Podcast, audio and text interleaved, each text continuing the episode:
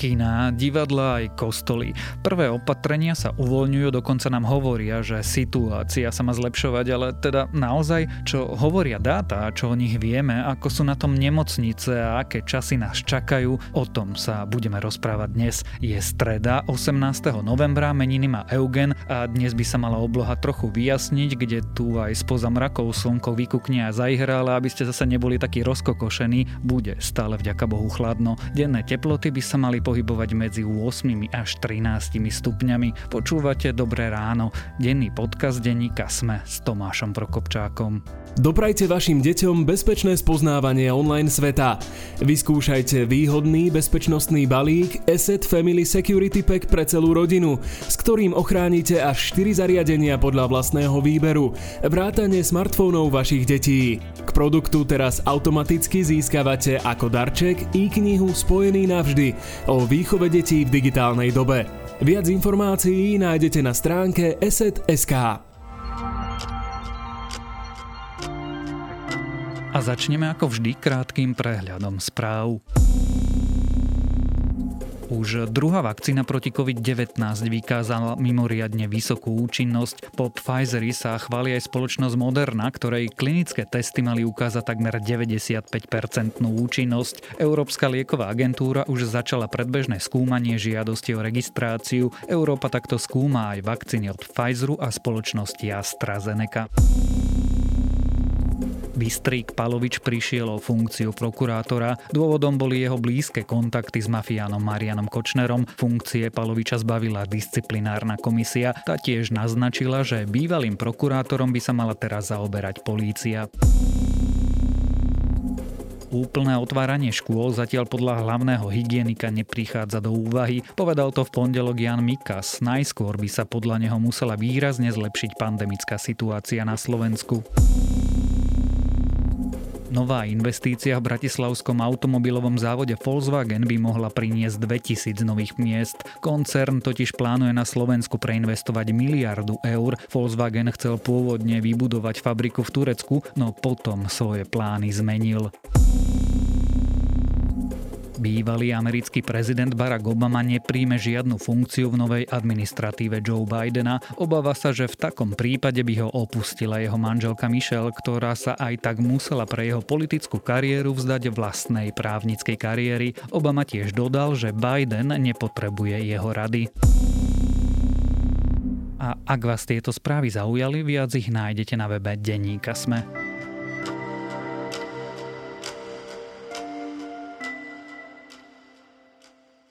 Od pondelka teoreticky môžete do divadla, kína alebo teda do kostola. Možno môžete aj do fitka či na pláváreň, ak teda budete mať šťastie a otvoria, keďže tam sa má stretnúť maximálne 6 ľudí. Trochu to vyzerá, že pandemické opatrenia sa začínajú uvoľňovať. Minister či premiér dokonca hovoria o lámaní krivky, lenže naozaj, a či sa naozaj situácia na Slovensku zlepšuje, keď incidencia je stále k 20% v pondelok, dokonca k 30. bojujeme s koronavírusom úspešne, alebo sme len začali menej testovať a čo hovoria odborníci, teda vedci a epidemiológovia. Dnes sa pokúsime na tieto otázky odpovedať spolu s reportérom denníka SME Jánom Krempaským. To zlomenie našej krivky od 29.10., keď sme zaznamenali taký prvý vrchol a to definitívne zlomenie bolo 3.11., teda za 5 dní žiadne opatrenia na svete, ktoré konzervatívne alebo nejaké iné, ktoré by sa prijali, nedokážu takýmto spôsobom v takom rýchlom čase zlomiť krivku. To sa dá naozaj urobiť iba testovaním a v našom prípade masívnym testovaním. A teraz sme veľmi Janko, tento podcast nahrávame v pondelok. Už sa zlomila druhá vlna?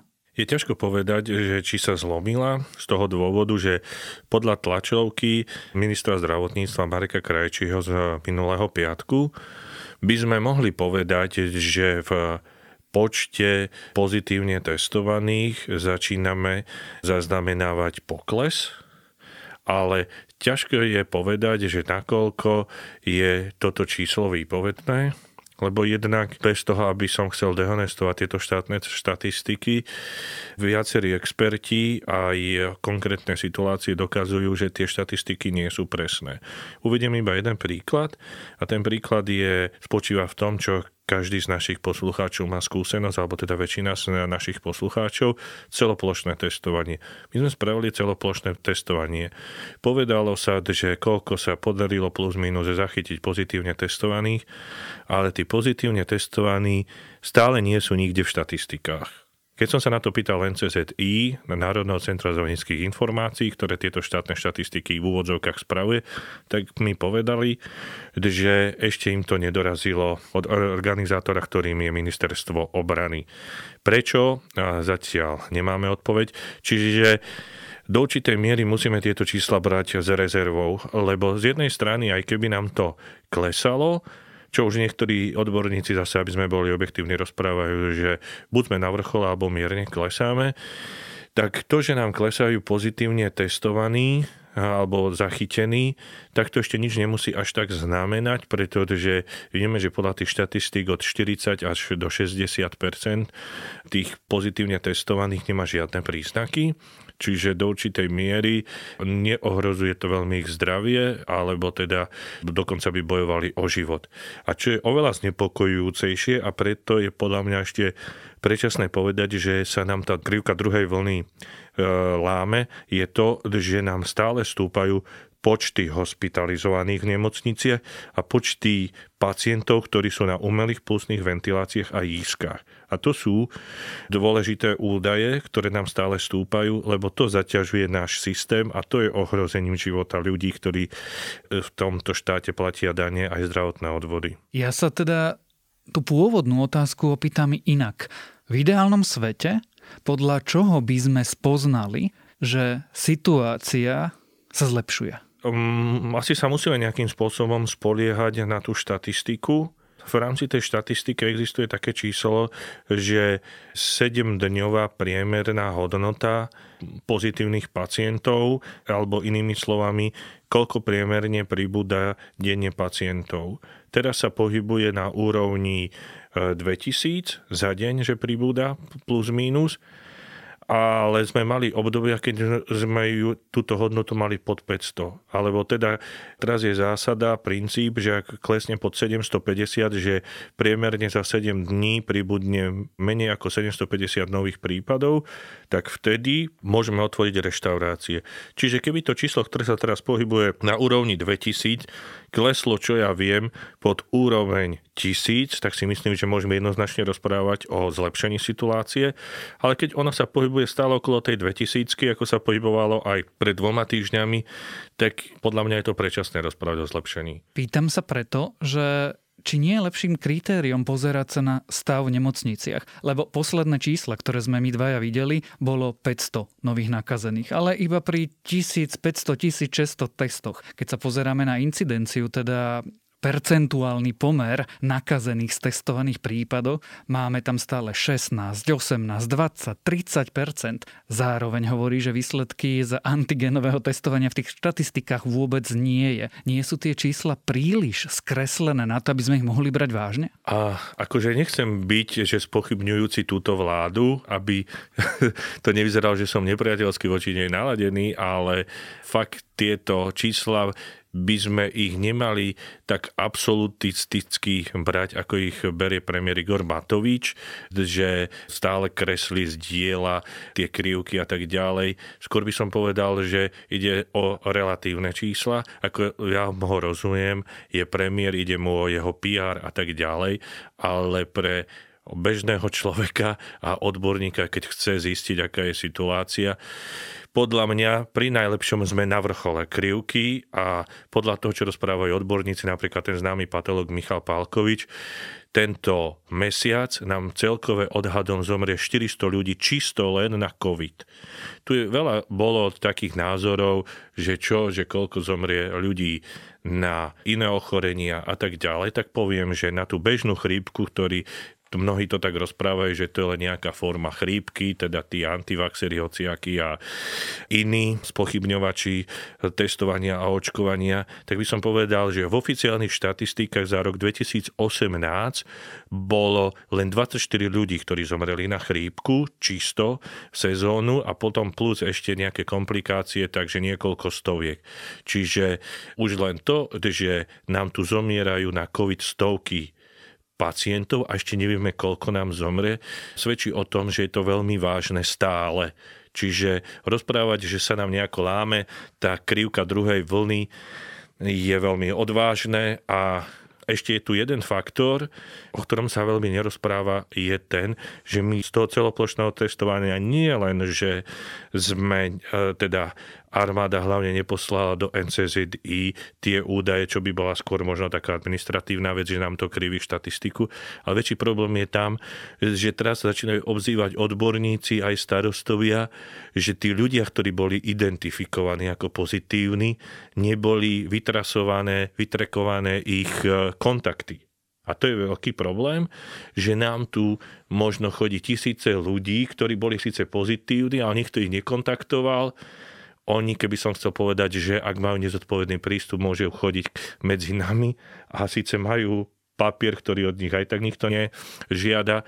Čiže je to tak ako keby potemkinovská dedina, že máme tu pekné čísla, peknú akciu sme spravili, ale ten reálny dopad, no by som povedal, že je dosť nelichotivý. Naša krajina je ako jedna veľká loď. A, a keďže sme v pandémii, tak do tej lodi nám cez diery uniká, alebo teda vniká donútra voda. Čím sú tie diery väčšie, tak tým viac vody máme a tým rýchlejšie tá loď sa potápa. Máme dve možnosti, akým sa môžeme zachrániť. Buď tie diery budeme upchávať, alebo z tej lode budeme vyčerpávať von tú vodu. To testovanie je, že my zoberieme a vyčerpáme z tej lodi tú vodu a tá loď sa nám zdvihne a znova získame ďalší čas. Avšak keď necháme veľké diery, tak samozrejme tá loď sa nám postupne začne potápať. To, Nechajme vlastne teraz tvojimi slovami Potemkinovskou dedinu Potemkinovskou dedinou, pretože nevieme. Navyše sú tu pravdepodobne 10 tisíce falošne negatívnych ľudí, ktorí to je ďalší boli problém. reálne infikovaní. Ale Držme sa treba z objektívnych faktov a to je skutočný stav v nemocniciach.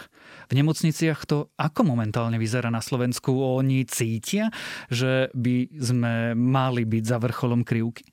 Nie. Rozhodne nie v takých nemocniciach, ako je Bojnice, ako je Martin, ako je e, Žilina. Uvediem iba jeden príklad, že minister zdravotníctva povie na tlačovke, že máme dostatok zdravotníkov, lebo áno, na celoslovenskej úrovni nám to vychádza, že máme dostatok. Lenže keď človek telefonuje do konkrétnych nemocníc, ako som spomínal, Bojnice, Žilina, Martin a tak ďalej, tam tí zdravotníci reálne chýbajú.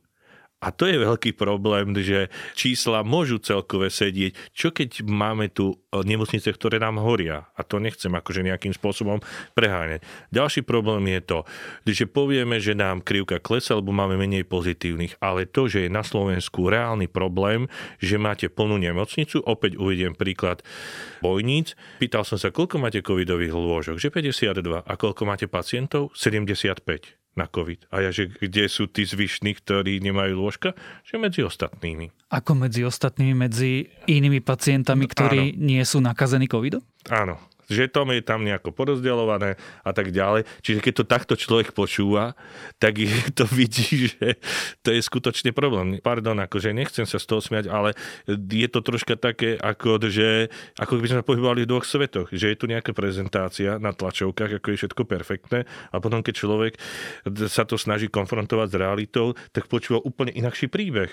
A to je podľa mňa problém. Ďalší problém je, keď sa rozpráva, že či si tie nemocnice pomáhajú. Minister povie na tlačovke, že áno, že sa presúvajú do južných nemocníc, ktoré nemajú tak veľa covidových pacientov. Ale keď som sa opäť rozprával s námestníkom riaditeľa Bojnickej nemocnice, on povedal, že už sme nemali kde tých pacientov umiestniť, a nikto nám nechcel zobrať nejaká nemocnica okolitá, nejakého z tých pacientov. Jediné, že jedného im zobrala fakulta nemocnica v Trenčíne. Čiže toto sú reálne problémy, s ktorými s tým lekári bojujú, alebo ten manažment tých regionálnych nemocníc a sú dosť osamotené. Ako že Bodická nemocnica, opäť sa k nej vrátim, je to župná nemocnica, ktorá patrí pod Trenčianský samozprávny kraj. Ale potom, ako vypukla epidémia, pandémia koronavírusu, tak si ju zobral pod patronát ministerstvo zdravotníctva. Ale oni, keď dosiahli kapacitu 100 postelí, tak sa aj ministerstvo dva dní nehlásilo, že čo majú robiť s tými pacientami, ktorí stále prichádzajú, nemajú kde umiestniť. A toto sú podľa mňa problémy, ktorými sa tí lekári, tí zdravotníci, tie nemocnice dennodenne stretávajú a podľa mňa nemajú takú podporu od štátu, ako by mali mať. Na jednej strane nám vysokí štátni úradníci, ministerstvo niečo rozpráva, na druhej strane ty práve opisuješ e, situáciu v nemocniciach, ktorá vyzerá úplne inak, ako oni hovoria. Ja sa opýtam teda explicitne. Minister nám klame? No to by bolo veľmi silné, keby som povedal, že klame. Ja by som skôr povedal, že oni hovoria A, ktoré samozrejme, že sedí, ale nepovedia B. Ale aby sme vedeli, aká je reálna tá situácia, tak my potrebujeme vedieť aj B, aké je, nielen A. Navonok sa chválime úspechom celoplošného testovania. Rakúsko zvažuje, že bude celoplošne testovať Myslíš si, že to zabral? No, komunikujeme ako redaktori sme s mnohými tými odborníkmi a tí odborníci stále rozprávajú, že stále je to ešte skoro povedať, či celoplošné e, testovanie zabralo, lebo pri najmenšom je tam dvojtyžňový posun a aj keby sme videli nejaké pozitíva, ktoré už vidíme, tak my nevieme úplne nejakým spôsobom zozumovať alebo rozdeliť nejako chirurgicky, nakoľko má na tom pozitívnom trende svoj podiel celoplošné testovanie a nakoľko opatrenia, ktoré sme tu prijali 1. a 15. oktobra, lebo väčšina tých odborníkov rozpráva, že najúčinnejší spôsob boja proti vírusu, pandémii je proste zastavenie pohybu. A to, že ľuďom obmedzíme pohyb, tak to je najúčinnejšie. Lebo toto ostatné je z jednej strany pri tom celoplošnom testovaní samozrejme, že je pozitívne, že sme identifikovali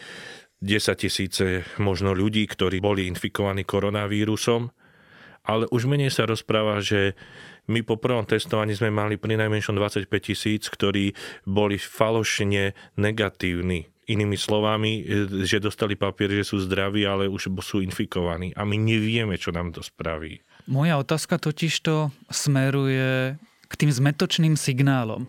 O tých zmetočných signáloch hovoríš aj ty, vidíme ich na tlačovkách. Niektorí vedci hovoria, že reprodukčné číslo nám možno kleslo pod jedna, iní vedci hovoria, ale že výrazne rastie mobilita obyvateľstva. Ano. Deje sa teda čo? Aj minister to povedal v piatok, že nám reprodukčné číslo kleslo pod jedna, ale keď nám rastie mobilita, tak to je zároveň ako protismer, ktorý popiera všetky alebo maže všetky tie dosiahnuté úspešné výsledky toho reprodukčného čísla. Lebo ak nám rastie mobilita, tak je len otázka času, pár dní, kedy nám opäť začne aj reprodukčné číslo. Proste to sú spojené nádoby. Aby sme to vysvetlili, mobilita znamená, že ľudia sa presúvajú Áno. a sa zase stretávajú. A keď sa stretávajú, tak sa vírus môže šíriť. Maťo Filko, kedy si hovorieval takú vetu, ľudia, nebojte sa, dobre bude. Bude dobre? No, samozrejme som optimista, tak bude dobré, len nevieme kedy. Zdá sa, že tento rok už nie. Nádejou môže byť e, očkovacia látka. Hlavný odborník na očkovanie šéf komisie očkovania Pavel Jačuška rozpráva, že by mohla prísť v januári, dokonca v piatok minister povedal, že už na konci roka. Takže keď sa ľudia zaočkujú, tak to by mohlo výrazne pomôcť a mohlo by aj sa potom možno troška opustiť z niektorých tých obmedzujúcich opatrení. Uvidíme, nakoľko tí ľudia budú ochotní sa dať zaočkovať, lebo zase nám tu vzniká ďalší protismer, ktorý to nejakým spôsobom demonizuje celé očkovanie a tak ďalej, čipovanie ľudí a tieto veci o ktorých počúvame, tak ja si myslím, že keď príde tá vakcína, tak po tej vakcíne, keď sa začne očkovanie, tak by sa to mohlo zlepšiť. Ale to bude tiež logisticky náročná vec a uvidíme, ako to dopadne, lebo Jarčuška povedal, že už pri tom očkovaní sa počíta s tak logisticky náročnou akciou masívneho očkovania, ako bolo pri testovaní, tak to ešte bude tiež zaujímavé, ako to celé dopadne. Tak Uvidíme, držme si palce, na to dopadne dobre. O tom, či sa situácia zlepšuje, no alebo ani nie, sme sa dnes rozprávali s reportérom denníka Sme Jánom Krempaským. Budúcnosť kancelárií je tu. Nezáleží na tom, či ste rastúca alebo zavedená firma. Buďte súčasťou nových priestorov v Nivy Tower. Vytvorili sme pre vás Cubes – Plne servisované kancelárie, ktoré sa jednoducho prispôsobia vašim požiadavkám a veľkosti vašej firmy. To všetko bez dlhodobej viazanosti. Nechajte svoju firmu rásť. Viac na flexipriestor.sk